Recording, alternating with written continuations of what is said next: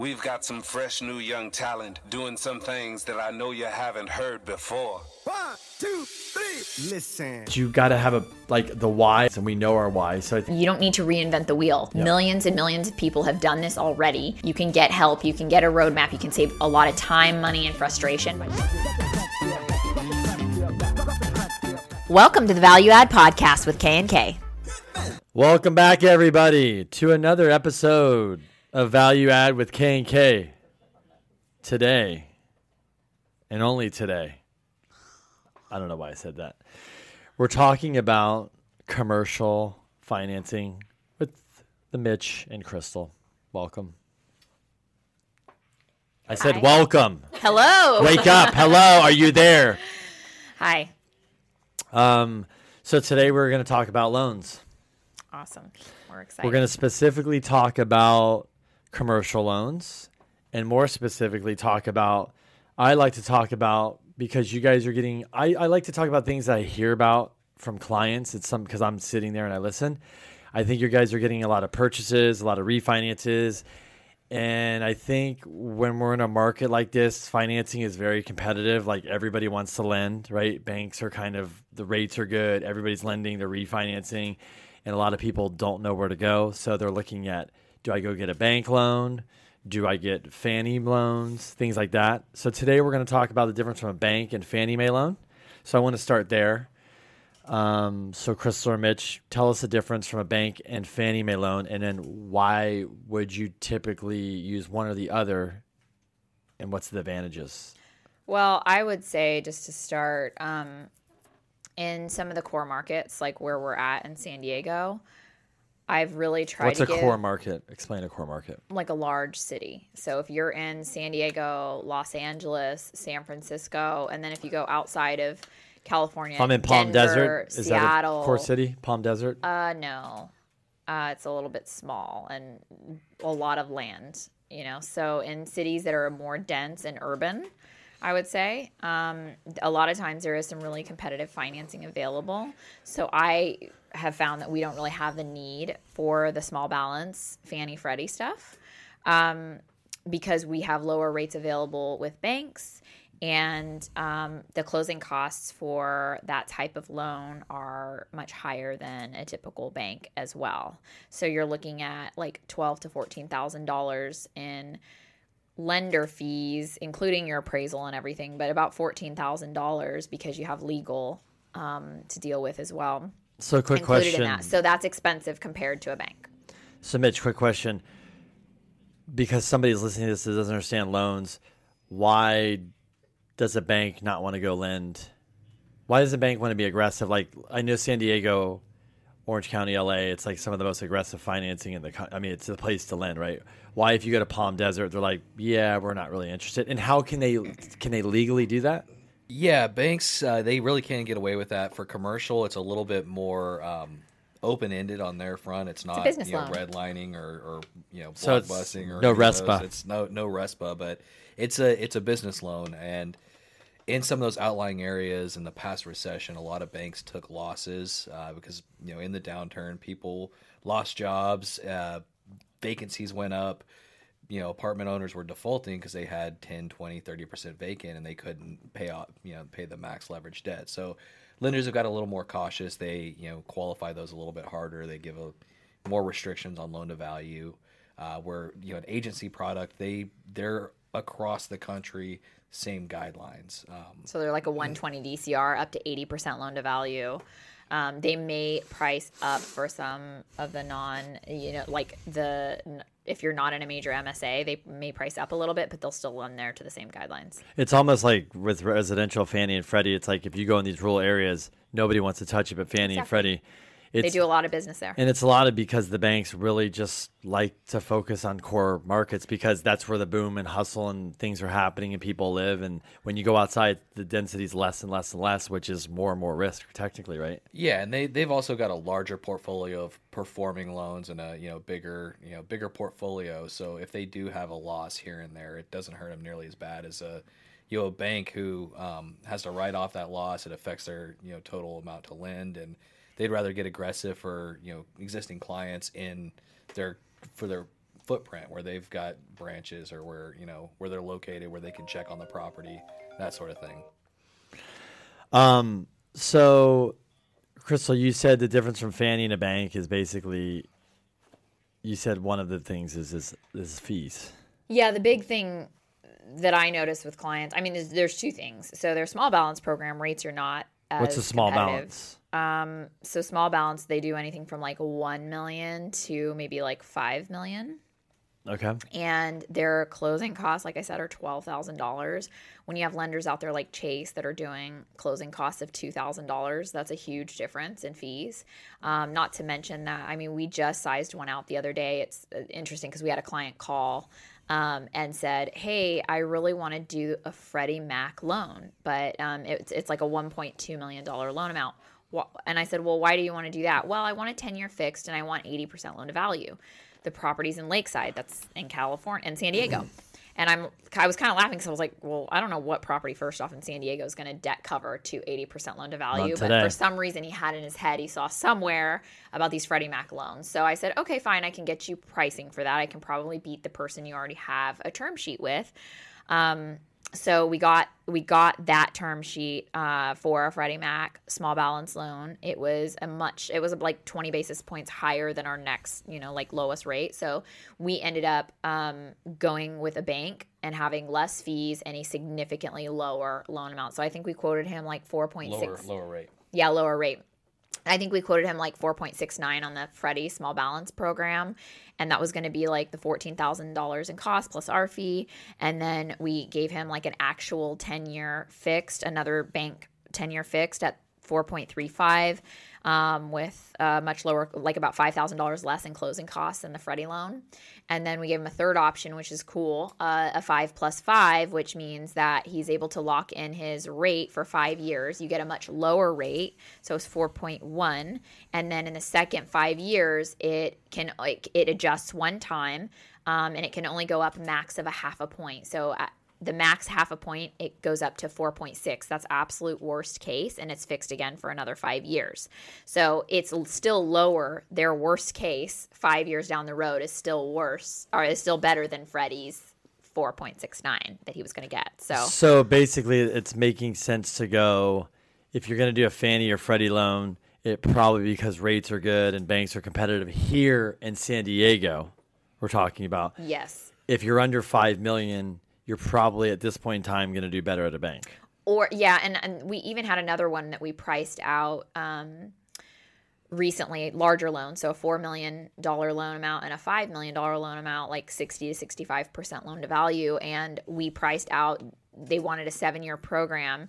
We priced out the seven year it's basically the exact uh, it was like basically the same rate that you could get with a bank. And then this morning we got reduced rate. So they were actually the bank was 10 basis points lower than the Freddie small balance program. Again, lower fees across the board mm-hmm. to close. So For example, that guy came to you and he wanted a Freddie loan. In his mind, he's like, "I want a Freddie loan." Yeah.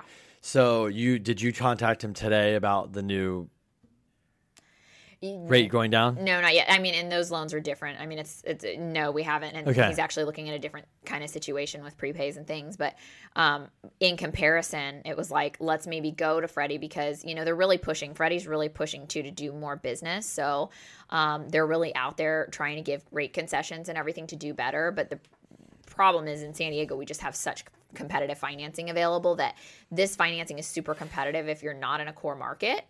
Um, Like if you're in Arizona or. Nevada, they'd probably be the they'd be They're- crushing it. They're crushing it. That's they the place are. to They're go. probably the primary lender for yeah, like, anything uh, over a million. Texas, Ohio. I, I mean, You name like- anywhere, anywhere in the Midwest, anywhere that's not coastal, to where, um, you know, if you if you have above a six percent cap rate, then the agency products are, are pretty good because you can get the max leverage on Okay. those. Oh, you can go to eighty. Some so 80. people you- do you go to Yeah, up eighty. you can actually so, I do mean, you're looking at 75, 80 percent.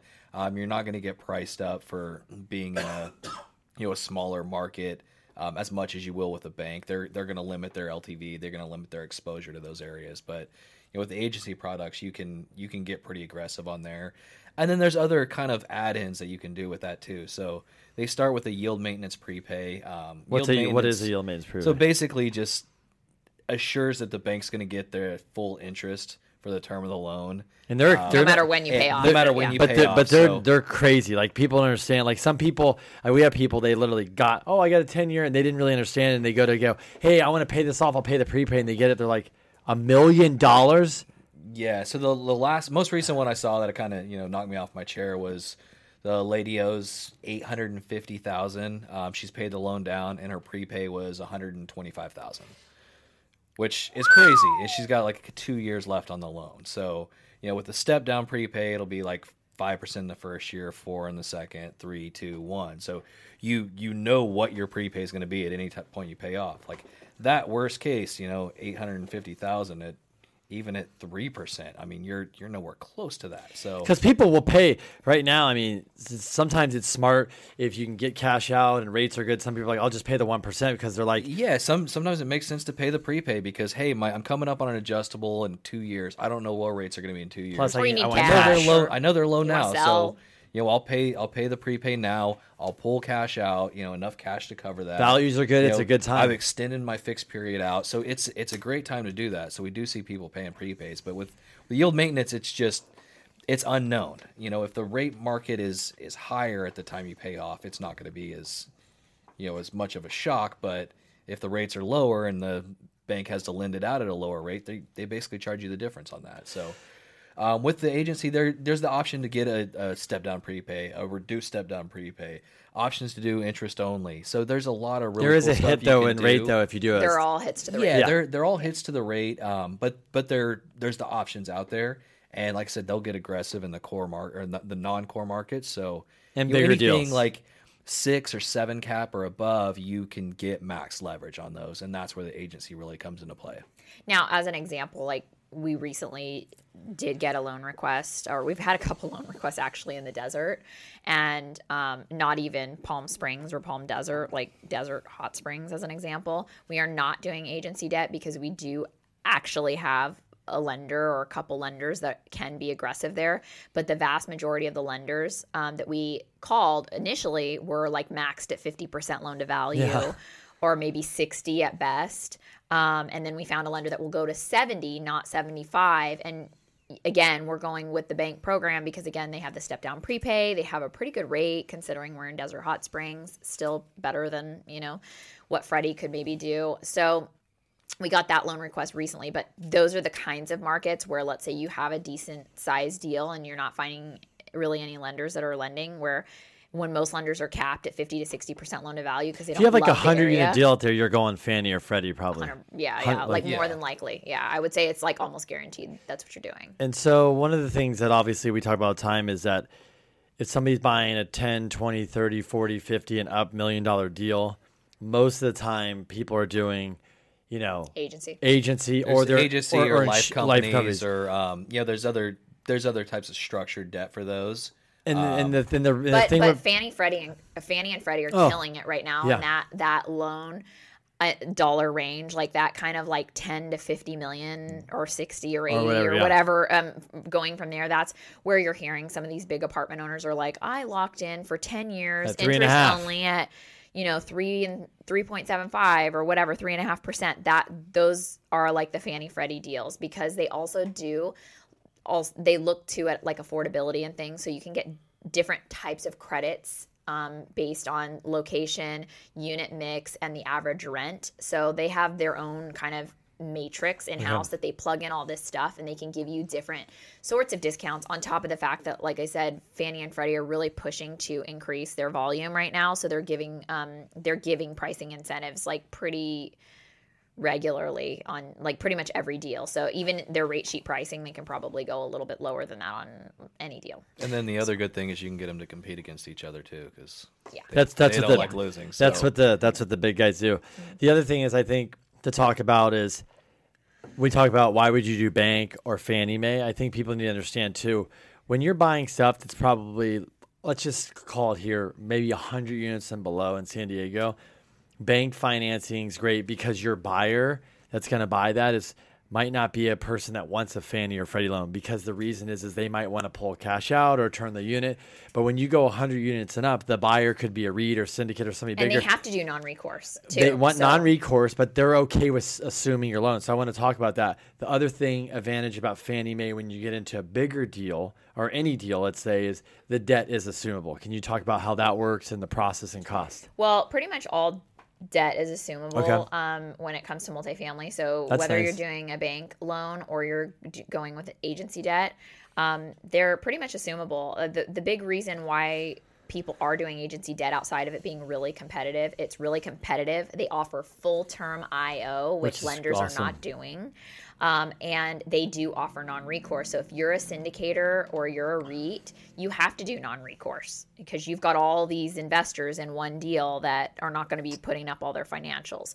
So that's the other great thing with the agency debt is that they're getting that up front, and that full time that full term IO is like really crucial i think when you're a REIT or a syndicator because you've got to give you know a return back and then you've got to kind of like hold back still for reserve so that io is really crucial Just to for a lot of confirm, people. most banks, Mitch, are they uh, recourse? Uh, most start recourse. We we we do have non-recourse options for a lot of them, but a lot of times it'll be a, a pricing bump where it's it's built into the price. It's, it's, it makes a difference, huh?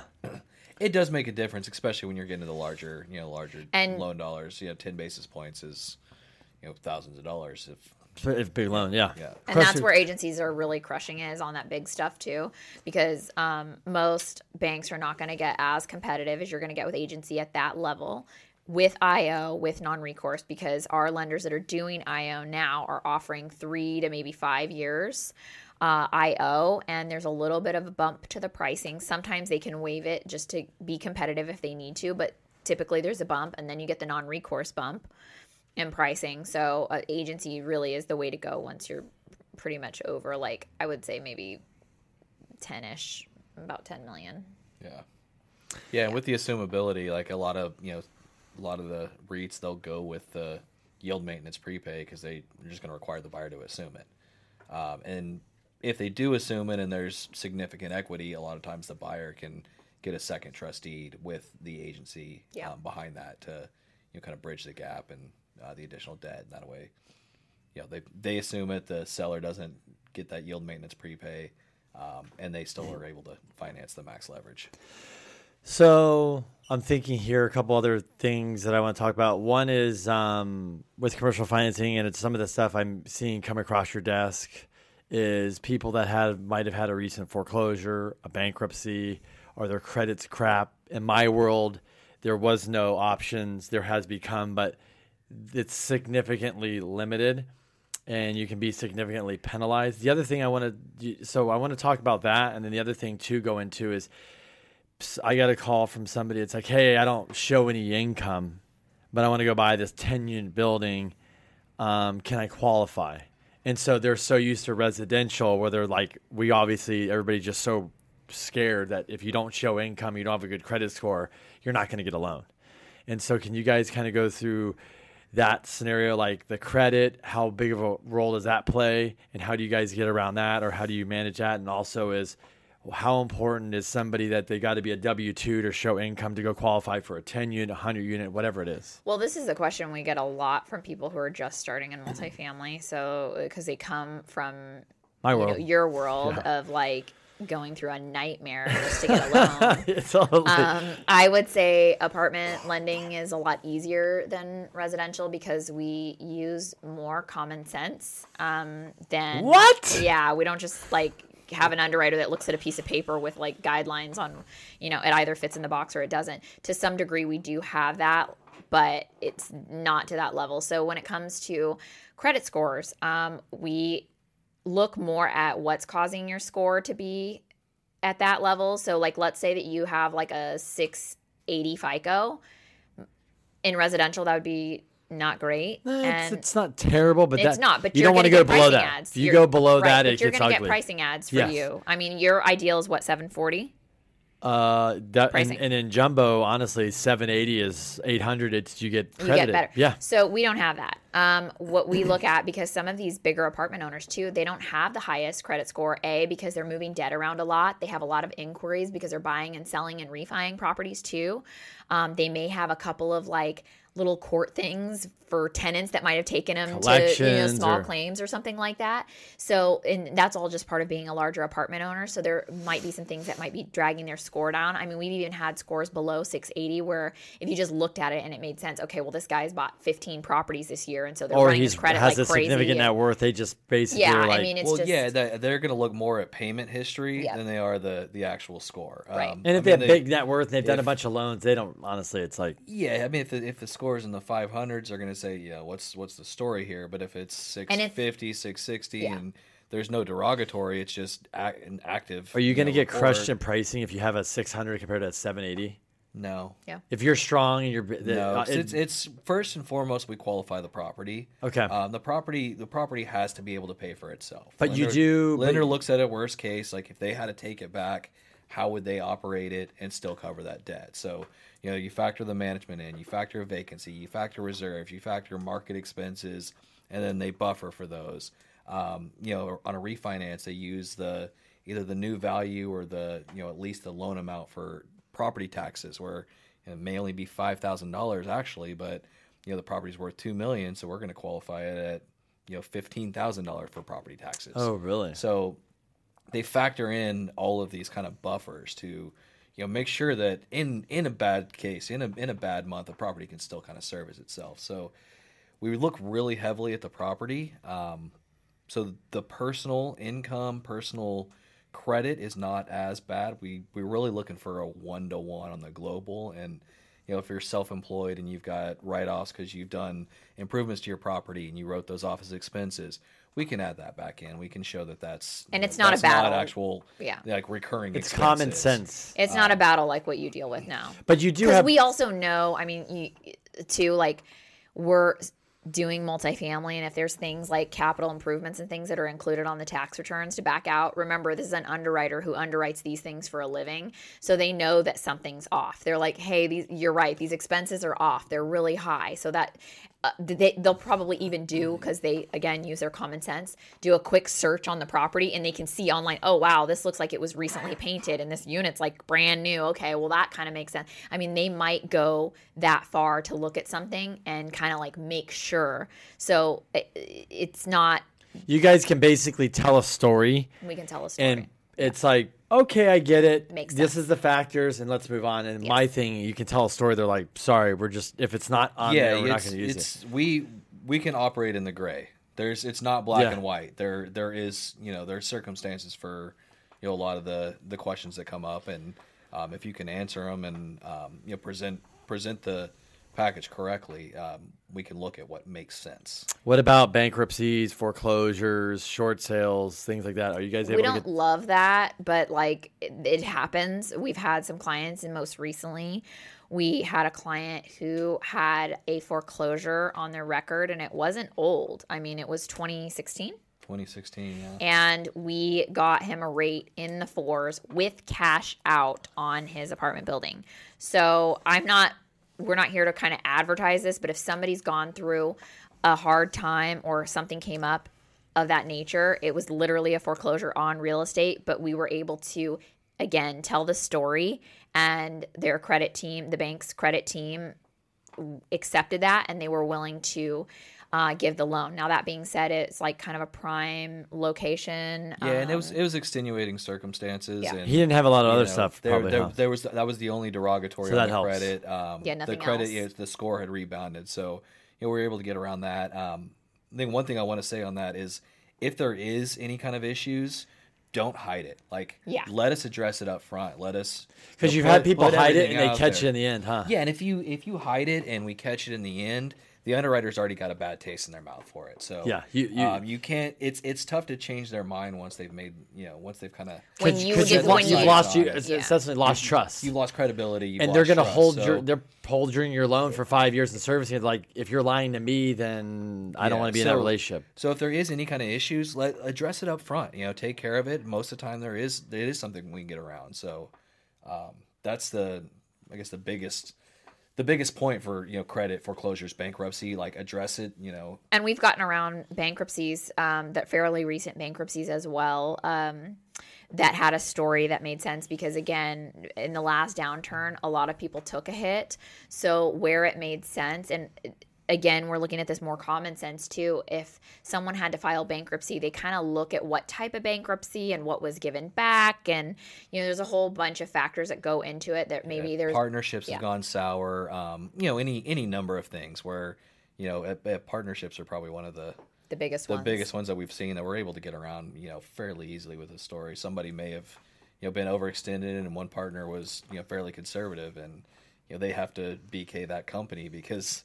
you know, the the guy that's conservative is not going to float the partner that you know leveraged everything he Or stole or whatever, or stole yeah. or whatever it is. Yeah, so. we've had some of those scenarios and we've gotten loans done at competitive terms and rates. So um, if you have any of those situations, it's not 100% you're not going to get financing or that you have to take some terrible hard money loan or anything like that. Um, that's always there if you can't get the loan. But um, but again, I would say you're probably looking at a, we're here in San Diego or LA or Southern California getting these types of deals done. If you're in like Timbuktu with your small little property, you're probably gonna have a harder time with that. so if you're in a core market, though, there are lenders out there. I mean. California is one of the best, probably if not. But also spot. too, structure. I mean, deal structure is always important. But when you have those sorts of issues, that's when it can be really helpful to work with someone like us to properly structure it because we can also have conversations. We have the relationships. We have experience with multiple closings. We know exactly which lenders would consider this or not. Um, I we've had that situation where a client already, you know, they've come to us and they've already shopped all over town, every single lender, and they're like, "Oh yeah, I saw this deal. Oh, I saw this deal from two or three different people." And people go like, "Well, I've got to shop the best deal." Yeah, you're right, but you also need to pay attention to how you look to a bank and being that person presentation. Yeah it's the presentation and who who did all these other people and how did you present your deal and And what's your relationship with the bank?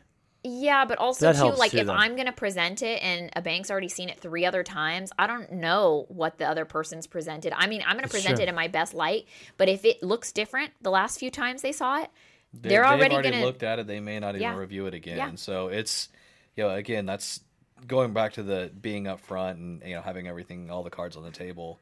Um, if they've if they've seen it and it, it didn't make sense, the underwriter's already made their mind up. You're you're not gonna you're gonna have a tough time convincing them otherwise. So.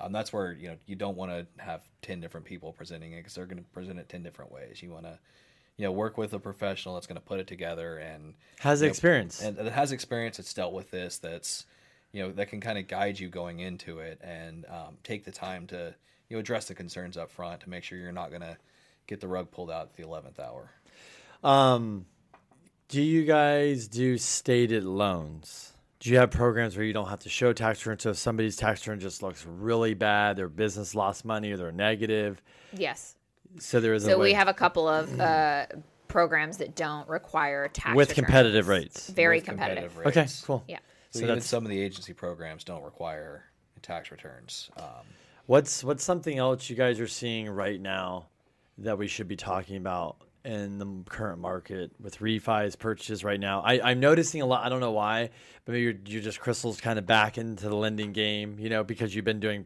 property management for so long, you're back and getting a lot more deals, and you guys are doing a lot of purchases. But it's kind of funny because there's a lot of conversation. People coming with this Fannie debt, I Fannie Fannie, and all of a sudden you're you're educating them because you have experience and they're like, wow, I never thought about going this way because I don't know why some people just go, yeah, let's do a Fannie loan, just do it. And nobody's pushing them. Maybe they're going straight to a Fannie lender that doesn't broker to other banks. But what else are you guys seeing besides that kind of transition? What else is going on? Well, we've we've seen the purchase market be a little bit more, a little bit more active, less competitive, where you know all the deals are going to the big players. Um, so that, that you know, last year I want to say, you know, a lot. It was a lot of the same people we were seeing that were buying, buying all the deals come through. Um, a lot of them were Spread out market. Now. it's now it's spread out a little bit. So you know, properties aren't. You're not getting bid up on the properties to where they don't qualify, and you know people, you're putting fifty percent down, and your average buyer can't do it. We're we're seeing them start to pencil out a little bit better, where they're where they're trading at you know five five and a half cap instead of like a four cap or. Um, and that's that's going to be in your. It depends on what area it you're depends in. on- it Do you depends on think what because you think but- because obviously there's so much exchange money too in the last There's a lot of exchange money, and um, rates have gone down a little bit. And um, also, too, I think there was when rates did go up last year, there was a lot of nervousness about what the market was doing and whether or not we were heading into a recession. Everybody keeps talking about it, and we've had a good, strong market for a while now. So that's the big question everybody asks. It's funny because we had somebody on. Yeah, everybody's like, "Do you think a recession's coming? Are we headed into into a recession?" So I think a, some of that's been alleviated with the low rates, and so people have felt comfortable again to start becoming active. kind of the same thing in the uh, residential. Yeah, so I mean, people are feeling more comfortable, and you're right. Our pipeline is more full now with purchases than I remember it being for a long time.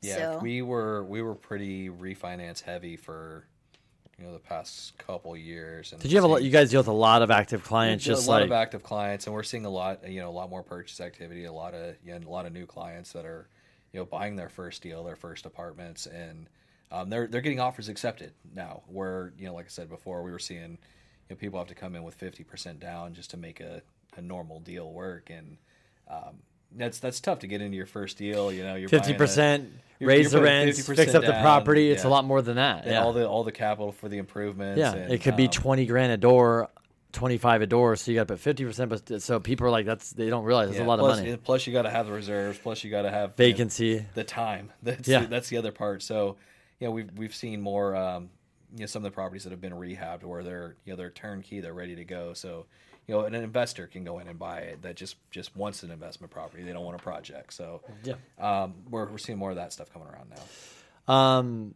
the other thing I think that's big right now is even in residential is a lot of people are for residential. We're seeing a lot of people their arms are adjusting now, but they're going up. So they were able to even if they're adjusting when the rates were low.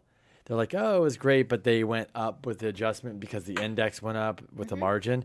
And I know you guys, as most people refinance, it's five to ten years, but you guys average probably loan is five to seven years. Five to seven. yeah. And if if so, if you have a five year loan, is the prepay five four three two one, or because it's No, four? It could be it could be different, but some some people are like, I got a year out. A lot of people are calling you saying, let's refi, like extend, lock in, take cash out. That's a big yeah, thing rate- that's going rates on right are now. low right now. So if there's, I mean, if there's no prepay, a lot of people are jumping in to refinance, and you know, at the worst, yeah, not even if they're not pulling cash out, they're extending their fixed period. And a lot of people are doing IO now too. Yeah, you can do interest only, or you can do a new seven-year fix. So instead of having a year left before you go into that adjustment, you know, period, you you've got seven years.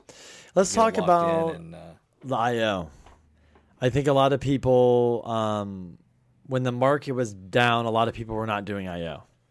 a lot of banks weren't offering. Yeah, IO. yeah. Fannie's always there offering it because they're dealing with the big REITs, the big boys, and that's just how their model works. Like, you know, and we always talk people like, why would you do IO? And we just And- we'll have the same conversation again. It's like if you're buying these guys that buy a hundred million dollar building and they put thirty or forty million dollars down, let's say, right? They put thirty or forty million dollars down. That's a principle right there. They owe this. They want a return on the thirty to forty millions down well, to let's their bring investors. it down to like Yeah. the normal human being that's Uh, buying uh, a two million dollar deal that's putting Forty percent down, say. you know, forty percent down. Let's say they're putting down like nine, eight or nine hundred thousand dollars. You want a return on that money too. That's not a that's not chump change. So if you have a fairly conservative deal and you want to cash flow, I mean, you may want that cash flow because not just because that's what I put down and that's what I have in. Maybe you have plans to fix up the property and there maybe the rents are low and you need to raise rent some and you think there might be some turnover. So you want to have you want to be able to utilize your cash flow to make improvements to the property, which is perfectly you know We did that with one of ours, Normal, in Old Town. yeah. We we sat down with our partners, and they weren't even looking at it. And I said, "Why don't we do IO?" They said, "Well, why?" I said, "Because you're going to save this much money over this much time, and we can put in the bill. And They're like, "Oh yeah," without reducing your cash flow. So and the if you don't, not, you're not going to get the distribution you want. the bank's not at risk. Yes, you're right. You put money down on the purchase of the property. probably- you have to put but more you down can, you too, can right? your principal reduction is usually fairly small. So you can take that principal reduction and actually reinvest it into the property to increase cash flow and therefore increase value. So, I mean, I'm a big fan of the interest only. And honestly, I think banks started having to offer interest only because Fannie and Freddie were offering it and they had to do it to be competitive. So they were getting some of these deals. And there's still a decent amount of banks that don't love IO. I think they're still kind of warming up to the idea, uh, hence the reason why they're only offering, most banks are offering three years of IO, some are offering five, uh, very few.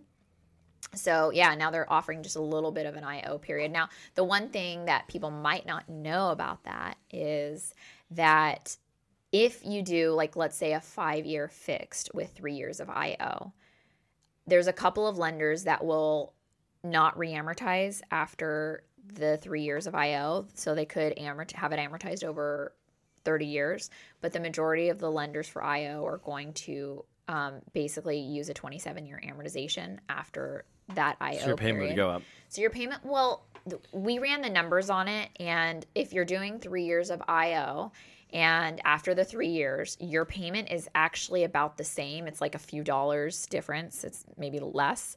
Um, it's it's basically not really going up on the payment unless your uh, rate on the adjustment. If the rate adjusts up, obviously it's going to. But it's it's really well, on interest only, if it re-amortizes, your your payment does uh, Yeah. does jump.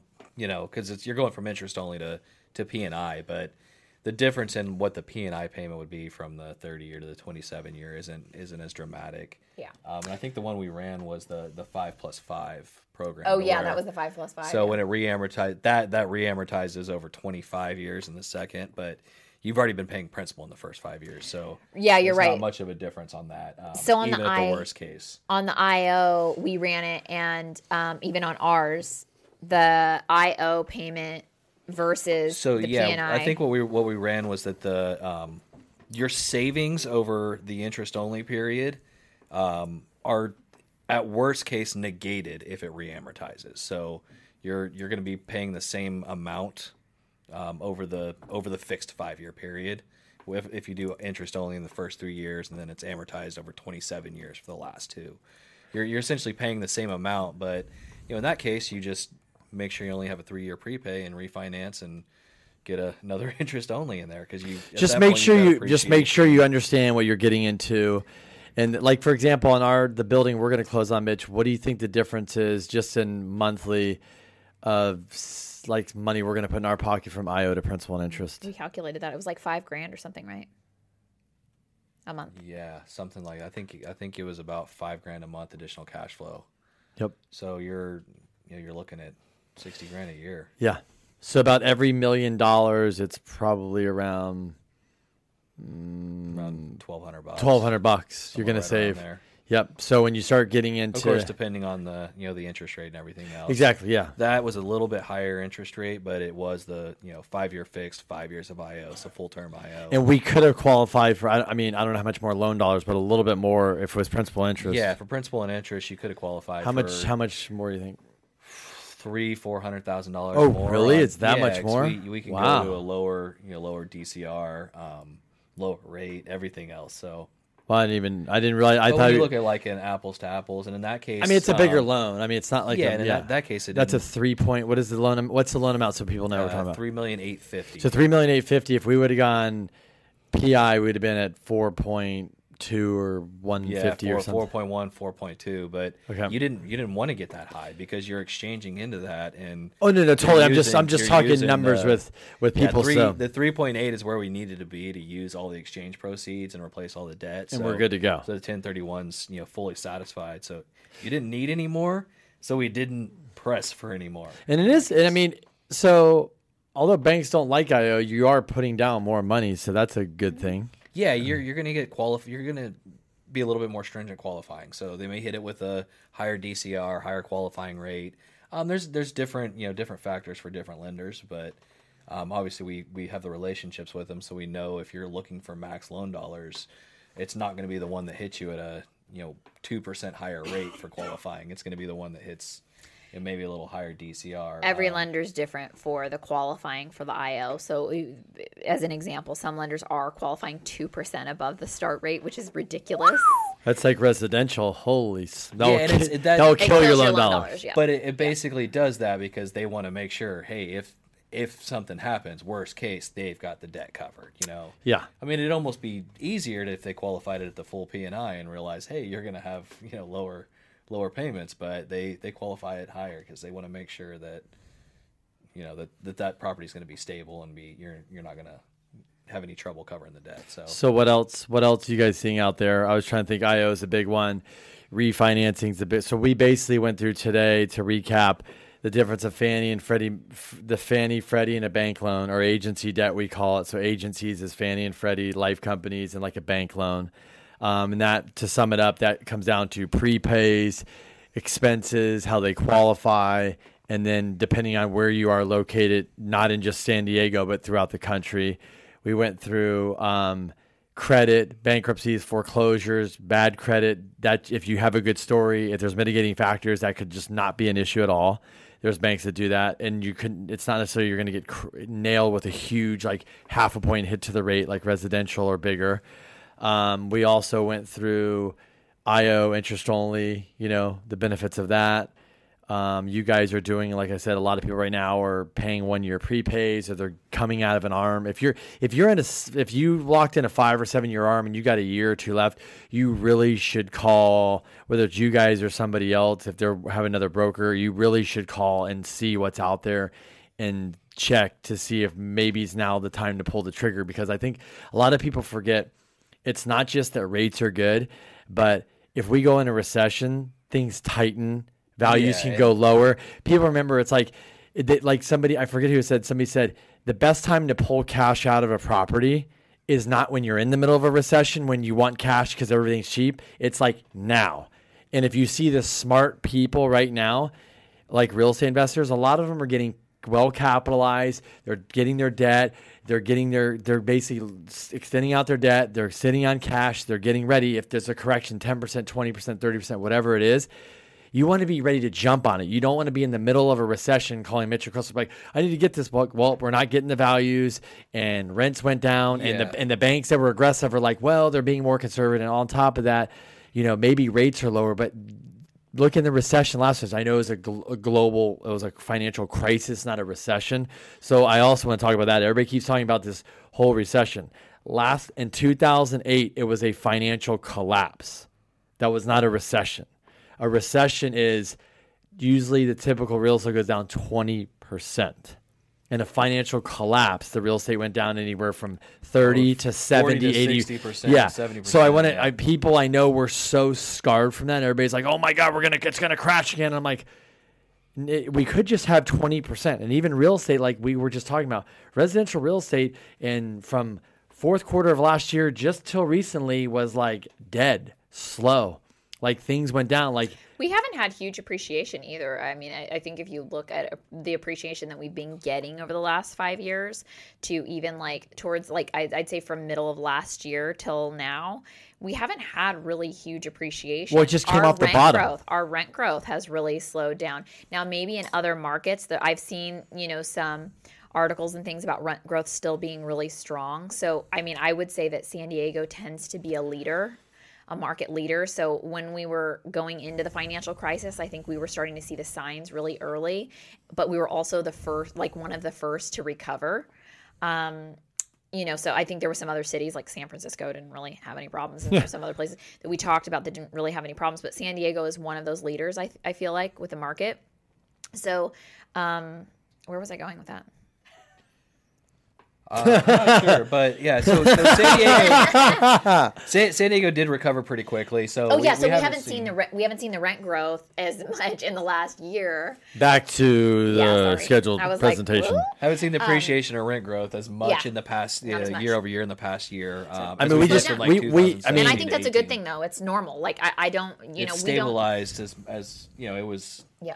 it was growing. We so don't want rapidly. crazy growth. some some places saw Yeah. Massive like some parts of Arizona the rents in the recession went down 30% from where they are now and now that you go back you can look at data and they have recovered 30% difference. It's been huge, but that's because they jobs and everything got clobbered there. So I that's why I went. I mean, because everybody's saying the R word, and now my new thing is, is somebody really said that they're like quit talking about 2008 is a recession. That's why they call it the Great Well, Recession. who'd you hear? Who'd you hear say that? There was an economist. There was an economist um, that uh, he basically works with a lot of residential real estate agents. He goes, I keep hearing recession, recession, but let's get it straight. A recession is typically 11 months to 24 months long. It's usually 20% dip in real estate on the average. And so with even but with and then I tell people like we this is different also because rates in this recession are already low. They'll go lower. So they'll they'll go lower than they are. If there's a Well, I recession, mean, they'll go lower. You know, Prime we, ha- will go we lower. already had you know Alan Nevin and on the podcast previously, and I, I think a lot of people are saying that there are no real indicators of a recession. It's just that everybody's getting nervous because it's of the time. You know, most people that you talk to will say about every seven to ten years we go through a market cycle. So it's been like almost it's been like eight years It's been 10 years. almost 10 years or 10 years. So everybody's like, okay, where's the recession? It's time, but we're not seeing any signs of it. And one of the things that um, was really interesting that Alan r- reminded us is that we don't necessarily have to have a recession every Look 10 at. Australia Australia has not had a recession. It's since like 1992. Yeah. And they're probably getting their first correction coming up just because sometimes it's just how it's like getting sick. Sometimes you just get sick, right? It's just how the human, you just get sick. You just get a flu. Sometimes people go, I didn't get a flu for three years and you well, get sick. And sometimes it's good to kind of flush out some things that are not, you know, good. And like you said, um, I think you were talking about it the other day. For residential financing, uh, we're not as loo- you're not as loosey goosey as as you were. I not showed even you, close. I showed everybody that I showed you the chart, right? yeah. Like everybody always wants to talk like, oh, we're doing all these bad loans again. You see all these articles, and I tell people, why don't you just ask for the data? Don't listen to some idiot on CNN or those well, Fox. just talk Sorry. is all it is. It's talk. So I You, so you don't have the stated stated subprime. That's not. it's You not don't do even- 103% let, let's just say we did. Yeah. So I showed you guys a chart, and basically the chart I showed Crystal, we were doing a trillion dollars a year of bad debt, like just shit loans. Right now, that line is like it's a joke. It's like I don't even what you want to say. It's like we're do- it was like up almost here and it's like here. It was like almost it's it's nothing. It's like Yeah. My mic back. Is that better? Yeah, it's better. Okay. Paco says he can't hear me. Um, so, anyways, basically, it's a blimp.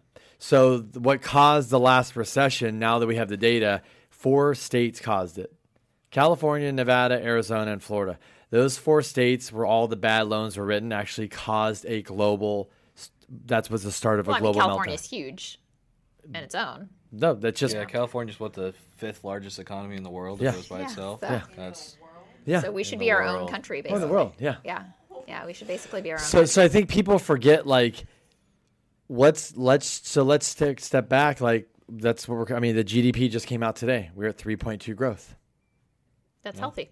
It's it's it's it's the market. Guess what they did? They're like, it wasn't good. The ten year went down today because they're like, they're not impressed by it because everybody's a that's, that's what's no, because the market, standard growth. everybody's fearing a recession, and like Alan said, the reason why we'll have a recession is some crazy thing will happen, or we will just basically will ourselves into a recession. Like, like you'll start thinking recession, and everybody starts acting like there's a recession, so then we just don't buy anything. And how do you get out of recession? Is people just You buy gotta- shit? You got to spend money. yeah. Yeah. And So if we are going to have a recession, now's the time to refinance, pull your cash out, get ready. If you if you believe it's coming, take advantage of the values while they're here now. Um, one thing you said I wanted to touch on is you know, if you've got a loan that's going to be adjustable, look at look at what your margin, your index is. Look at where your floor rate Good is. point. Because you know a lot of times you you may not realize it. You're sitting at three point seven five, and you're like, well, what is your guys' typical up, margins? but, you know what your typical margins are? By any uh, chance? Two and a half, two point seven five, and That's the average. That's the average, and it's either of over the lower. one year CMT. What what is um, Six-month LIBOR. what's the six month LIBOR? What is all that at two? Uh, six month LIBOR, I think, was like one ninety five. Is that what it is? The one year CMT is at two forty. Okay, so let's So- talk about that. Let's just talk about that. So I got yeah, you, you two look at million your dollar first loan. adjustment, you're going to five percent. I mean, There you go. So you know, so two so million loan, you're going get- five. Where are you at not- right now? We're you know new new five year fixed, seven year fixed, four point one.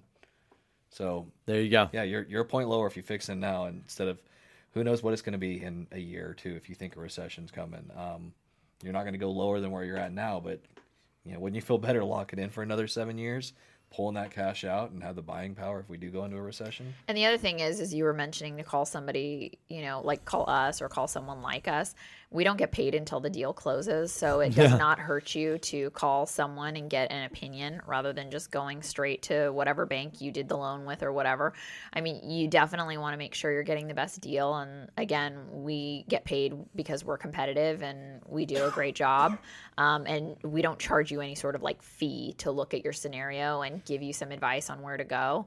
Um, so it definitely would not hurt you to do that. It, it would be a smart thing to do. And I think, you know, to kind of wrap this up, people are at what one bank and they go, Well, I'm gonna go back there. What they don't realize is that there's three other banks over here that are having like major they want volume. So what do they do? They go, Cool, I'm just gonna go 40 basis points lower than everybody else. So you literally some people go, Oh, I just re three loans my bank. You're like, Do you realize you could have just saved 40 basis points if you just would have and you don't need to call 40 banks. That's why there's a broker, like you said. That's- that- they that's what work we do. for We- free. Or what about the guy that wanted the thought he needed the Freddie Mac loan for some odd reason? I mean, we ended up getting him a rate that was, you know, 50 basis points Without a yield like maintenance said, prepay. Without a yield maintenance prepay, because this is the thing. Back in the recession, um, there wasn't a lot of financing available. So we were refinancing owners, and owners were so scared that they were all saying, like a lot of them, I want the longest term fixed I can possibly get. Well, who was doing that? It was Fannie. And so we did a lot of Fannie debt on 10 year fix. And I'm like, hey guys, you're probably going to regret this because this yield maintenance, like, don't call me in five years and say, Crystal, can, will they negotiate? Will they help me out with this? Fannie Mae is not going to negotiate a payoff with you. You signed on the dotted line that you got yield maintenance. Why would they give you a discount? Oh, if I bring my refi back. No, they were they were going to make a certain amount of money. So I, I every owner we did these loans for, I said, you're going to regret this. Here's the option. This is what it is. I'm educating you on how it works. They all did. The people that took it have called me over the last 10 years and said, Hey, uh, the refi or cash out, or can you cal- help me calculate my prepay? I'm like, Some of them you did two, what?" three times. No, people regret it and they forget that they were in this panic, you know, five, six, eight years ago. And now they want to do something. Again, this is an investment. This is a vehicle for you to leverage, to go buy other real estate, to sell, to trade up, to do all kinds of different things on. So when you're locked in with that yield maintenance, you have the least amount of flexibility possible. And even if you think you're never going to sell this property, you're never going to do that. I mean, how many properties were we never going to sell? it's like no, you never know what's going to come up. It's an investment, it's a business. So you never know if you're going to take a really great offer that somebody gave you or that you found another building that you really want to buy and you need to access some of your equity. Yeah, I could, or whatever I could the tell case there's there's at least a handful of deals where they you know clients have missed out on on great buys because they just they couldn't access their equity. They're sitting there with you know three four million dollars tied up in this building that they just they can't For touch. they've ten, got yield maintenance. let, let's let's just let's talk about you know they're they're three or four years into a ten year fix, so they're they're sitting on their hands for seven years and they're they're missing out on you know the, the appreciation we saw since 2012. Yeah, one in particular, I was thinking um, a gentleman. He, I remember when his loan got done again. He, he we talked, and he's like, I, he's like, I can't tell you how many times I thought about how much money I lost taking this deal. And Crystal was like, I don't think you want to take this. You kept telling him you don't want to take this deal. Are you sure you're locked in? No, no, I want to have it. And that's the thing is, is he lo- he could have pulled cash probably twice over ten years. And and not to And- mention the deals he could have bought. Oh, I mean, he. He- he I can't tell you how much equity do you think he had in his property. No, no, no. He so he had. I, I, no, I think there were there's probably close to four to five million that was sitting there that he couldn't that he couldn't that he could have accessed. I mean, he had seven eight million dollars in equity, and he probably could have pulled out four or five million. Yeah. Um, so basically, our point is, is if you pulled out four or five million once, and you're and, and then you and you just went and bought a couple properties with that, you, You were coulda you doubled your you money. could have doubled your money. So basically, he lost another four. He could have been sitting on a lot of money. So he realizes like, and this is why we say is when you're locked in, you're locked in. And the- the one thing you really want as a real estate owner is flexibility. You want to be able to na- like to pivot and move and do things whenever you need to and prepayment penalties can really really hinder you especially yield maintenance. I mean we even think about a lot of times for our clients if if i've got you know three different options for a five or a seven or a ten year fixed with a client i'll probably i'll usually give them to them and one's like hey this is a really low rate but you have this terrible prepay on it or hey this one this rate's a little bit higher but you only have a prepay like maybe on a five year fix i can get you a three year prepay so the last two years are open for you to do whatever you need to do um, or this lender has a better rate but they're qualifying at a higher DCR, so you're not getting as many loan dollars. Like, we're going to give you all the options so you can make the best decision. And it's funny because people are so rate sensitive, but that's not the whole picture. So, I mean, it's not about what your interest rate is per se, it's about what's your payment, what kind of flexibility can you get, what kind of closing costs. Like, there's other factors involved in your loan than just your rate. Yeah, the other thing too is I think you know, we're not talking about these big massive deals because they lock those up because they're going to be assumed it's a completely different model. When you're buying a 500 unit building for 100 million dollars, that's a completely different model. So you guys like Grant Cardone and stuff, they do refi, but that's a different model. We're talking, and also too, if you're starting as an active real estate investor and you're like, I'm buying this deal and I'm never going to sell it, like Crystal said, Oh, you're gonna Mitch, sell. Mitch will, Mitch will tell you how many times do we say, Mitch, we're not going to sell this one, this one, this one, this one, and we said, nope, we're just going to hold it, even though we sold them all. Why? They've Because all been sold because there's because there's other though. deals. There's Like- there's there, there's more money to else. at the end of the day it's not about the rate it's not about all this stuff it's about like crystal said being fluid and flexible and there's more money to be made once you get into the game and once you understand the game if if you're not an active real estate investor if you own one building and you don't understand the strategy because you're really not understanding how to build wealth. Building wealth is making sure you're flexible maneuver. Look if you got a ton of cash and you have a business that just throws off a ton of cash and you want to lock something up that's a different story. But we're talking about the guy that is buying real estate trading up cashing out and, and moving and moving and moving the needle every single year. And eventually they're trying to get to 500 units, 1,000 Well, units, maybe whatever you're not going to. Maybe it's not to sell your property. Like I said, maybe it's to refi and pull cash out. Maybe you don't even think you're going to want to pull cash out, but maybe somebody in your family passes away, or your kid needs to go to college, or you want to do improvements to the property, or there's there's or any- somebody offers you a stupid price for your Honestly, property. there's any number of reasons. You're going back to selling the property. You love to talk about that. Um, That's a reason, but though. Honestly, there's any number of reasons that you would want to be flexible um, with your portfolio. So there's just a lot of reasons. You want to be able to, the point is you need to be able to do what you want to do when you want to do it. So a prepayment penalty is definitely a, a big thing to consider in your loan. And And and this is my last thought. I was talking to a real estate agent yesterday.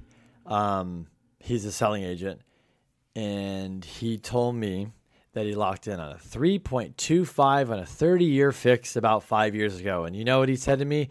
I will never refinance this ever. And he just refinanced it at 3.875. And I said, I'm so surprised. And he says, Yep, because I had to consolidate debt. Mm-hmm. And I said exactly the same point. Everybody thought they locked in on the 3%. And Mitch and I were talking about, we're never going to refi. We're like, yeah, you will. No, you won't. We're like, yes, you will. No, we won't. Yes, you will, because you might go consolidate debt and credit card. You're paying 10%. Now you can go refi and get 3.875. It's like 3%.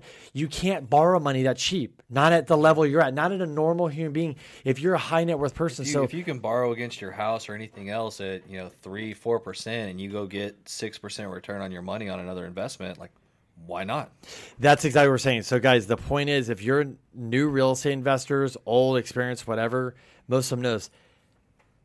The having the flexibility is if you have that equity and you can grab it right now and get it at four percent, and you have an opportunity, which we do sometimes, is an off-market deal comes or you're in the game and you get that, you're like, oh my gosh, I can buy this property and there's a me- not only can I make cash on cash return of six to eight percent, but I can make a half a million dollars in this buy by rehabbing it. What is a four? What, what, you're not even caring about this. you're you're, The- over the- here. The base you borrowed at is you're getting It's the return. The 4%. return is you know so much better than that. and your money's sitting in the bank's making nothing. It's dead. It's useless. So, I, I hopefully you guys got some nuggets. I wanted to bring Crystal and Mitch on um, to talk more about commercial real estate. talk about the financing. Obviously, if you guys have a scenario, like they said, just reach out. We don't make a nickel until we close a deal. So, yes, we're incentivized to close deals. That's how we make money. That's how we make a living. That's how we buy Harlow shoes and clothes now. but, but basically, at the end of the day, we like to help people and educate people and we're in a position where that's what we're that's why we're here doing this because we we don't want to see somebody make a wrong decision that's locked in we've already seen it and they literally you're you're dealing with them calling you every other year frustrated and pissed off that there's got to be a way to get out of this prepay and we keep telling them there is it's a million dollars. Now it went down to 600 or 500 or there's like right now everybody's like what should i lock into? Is it a five year it's a seven year that's why you have to sit down and strategize. What's your game plan? What do you want to do? There's not more than just oh i got to get the rate in this it's like it's a strategy talk so if you're talking to is- hold on let me finish if you're talking to a bank or a lender and they're not going over prepays and strategies and things like that, you're talking to the wrong person 100%. If they're just like, yeah, close a loan and do this, wrong, wrong, wrong. I'm saying, I'm just saying that's not a person you should be talking to. I'm just saying. I'm just saying. Yeah. Yeah, every every deal's different. We try to structure for what your long term goals are, not just you know what what you need right now. Like what what are your plans for the property? What are are you- what are your three to five years? Um, are you looking to grow this portfolio? Are you looking to trade up? So, yeah, we, we can help kind of guide you through those scenarios. Um, to get the Crystal, last thought. That is Close hard. Uh, so uh, what I was gonna say is the banks generally. I mean, we know a lot of bankers and we work with them and we have great relationships with them, but they're not really in the business of helping you to structure not just the one loan. I mean, they're there to essentially quote you rates and programs and be experts on their program, but they're not going to know the nuances that a real estate investor is going to think about. I mean, just as an example, we're helping a client with a purchase right now that was a referral. There are two vacant units right now, and the seller is just super absent.